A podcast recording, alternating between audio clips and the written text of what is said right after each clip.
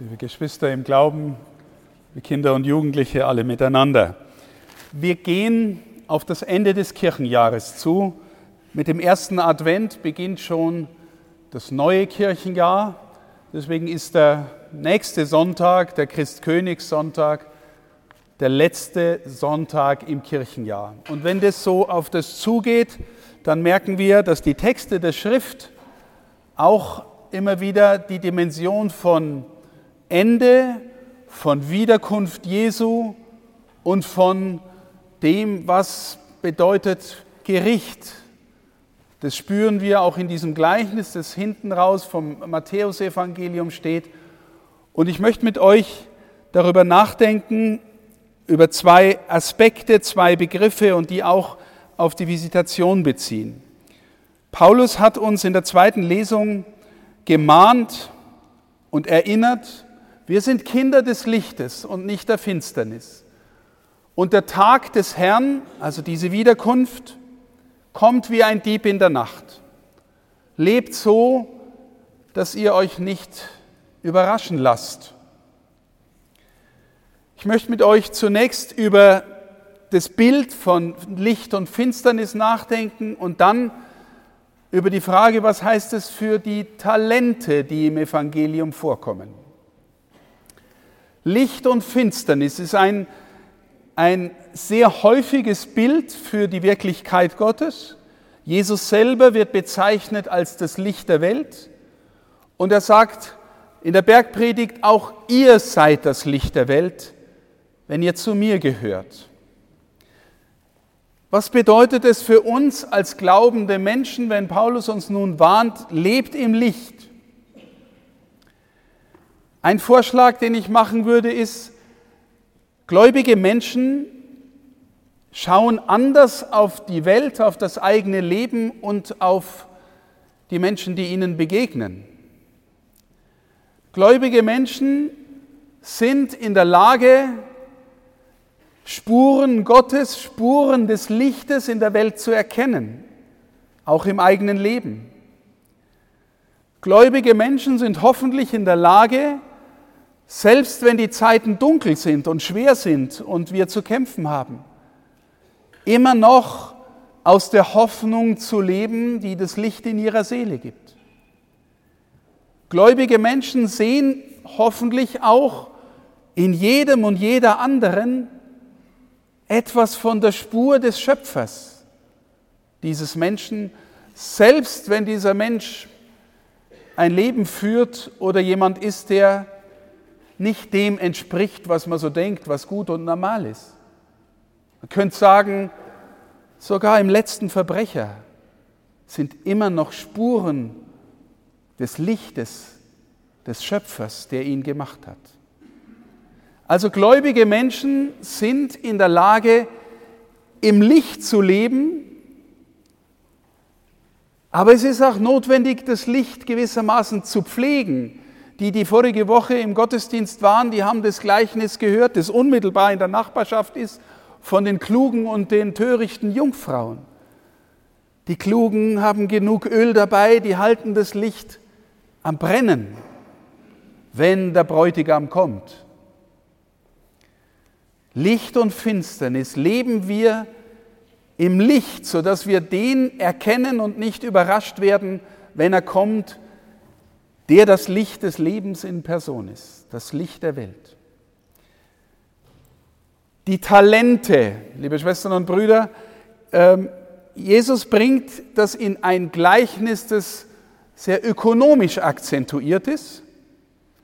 Da kriegt einer Talente, wirtschaftet damit und verdoppelt, der andere gräbt es ein und es passiert nichts. Und dann kommt der Herr zurück, der die Talente gegeben hat und beurteilt. Aber Jesus nimmt diese Gleichnisse immer aus der Lebenswirklichkeit, um mit ihnen eine dahinterliegende Wirklichkeit zu beschreiben. Auch da würde ich einen Versuch machen zu verstehen, wie das im Blick auf das Reich Gottes zu deuten ist, das er ja da andeutet. Jeder von uns hat Gaben bekommen, Talente. Natürliche Talente ist das eine, wenn einer gut im Sport ist oder gut in der Musik ist oder gut rechnen kann oder was auch immer. Natürliche Talente. Und dann sagt uns der Glaube, es gibt auch noch sowas wie Charismen. Also ein Charisma ist etwas, was entsteht aus einer Beziehung, wir glauben aus der Gottesbeziehung, was dir dazugegeben wird, damit du das Reich Gottes aufbauen kannst. Ein Beispiel aus der natürlichen Welt, noch nicht aus der anderen. Wenn jemand zum Beispiel Kinder bekommt und merkt, er muss sich mit den Kindern beschäftigen und erzählt zum ersten Mal seinen Kindern eine lustige Geschichte. Und die Kinder haben riesige Freude an der lustigen Geschichte. Vielleicht entdeckt er oder sie, dass er das Talent hat, Geschichten zu erzählen, von dem er vorher noch nichts wusste. Das wächst ihm zu und er setzt es ein, um Menschen zu unterhalten. Jetzt, wir sind hier, weil wir zur Gottesfamilie gehören, liebe Schwestern und Brüder. Und jeder und jede von uns hat seine Gaben, Talente mitbekommen, natürliche, aber sicher auch das eine oder andere Charisma, das da ist. Vielleicht kann die eine gut zuhören. Vielleicht kann der andere gut Trost spenden. Vielleicht kann der dritte über den Glauben was erklären. Vielleicht ist jemand da, der das Charisma der Gastfreundschaft hat und des anderen zugutekommen lässt. Vielleicht kann jemand gut mit dem, äh, mit dem Geld der Kirchenverwaltung umgehen und macht es gern, weil er es für, für die Gemeinde macht, für Gott macht und für die anderen macht. Ein Kennzeichen eines Charismas ist, dass es einem leicht von der Seele geht.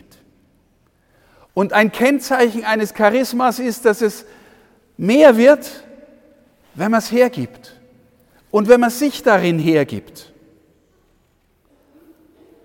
Jetzt Gott ist unter uns, er schenkt jedem von uns ein offenes Herz und er schenkt jedem von uns natürliche Talente und lässt uns hoffentlich auch das eine oder andere Charisma dazu wachsen.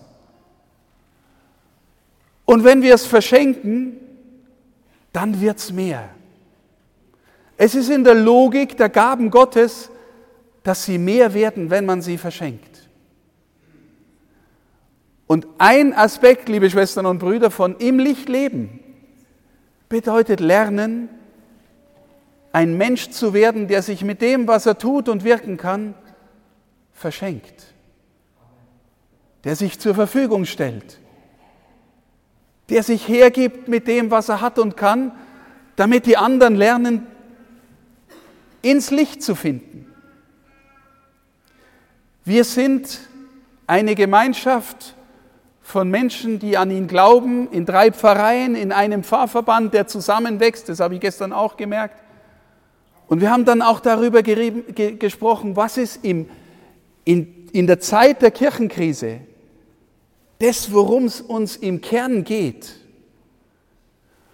Und mit, dem heutigen, mit den heutigen Schrifttexten würde ich sagen, Menschen helfen, ins Licht zu finden, darin zu bleiben, selber darin zu bleiben und dann Menschen des Advents zu werden.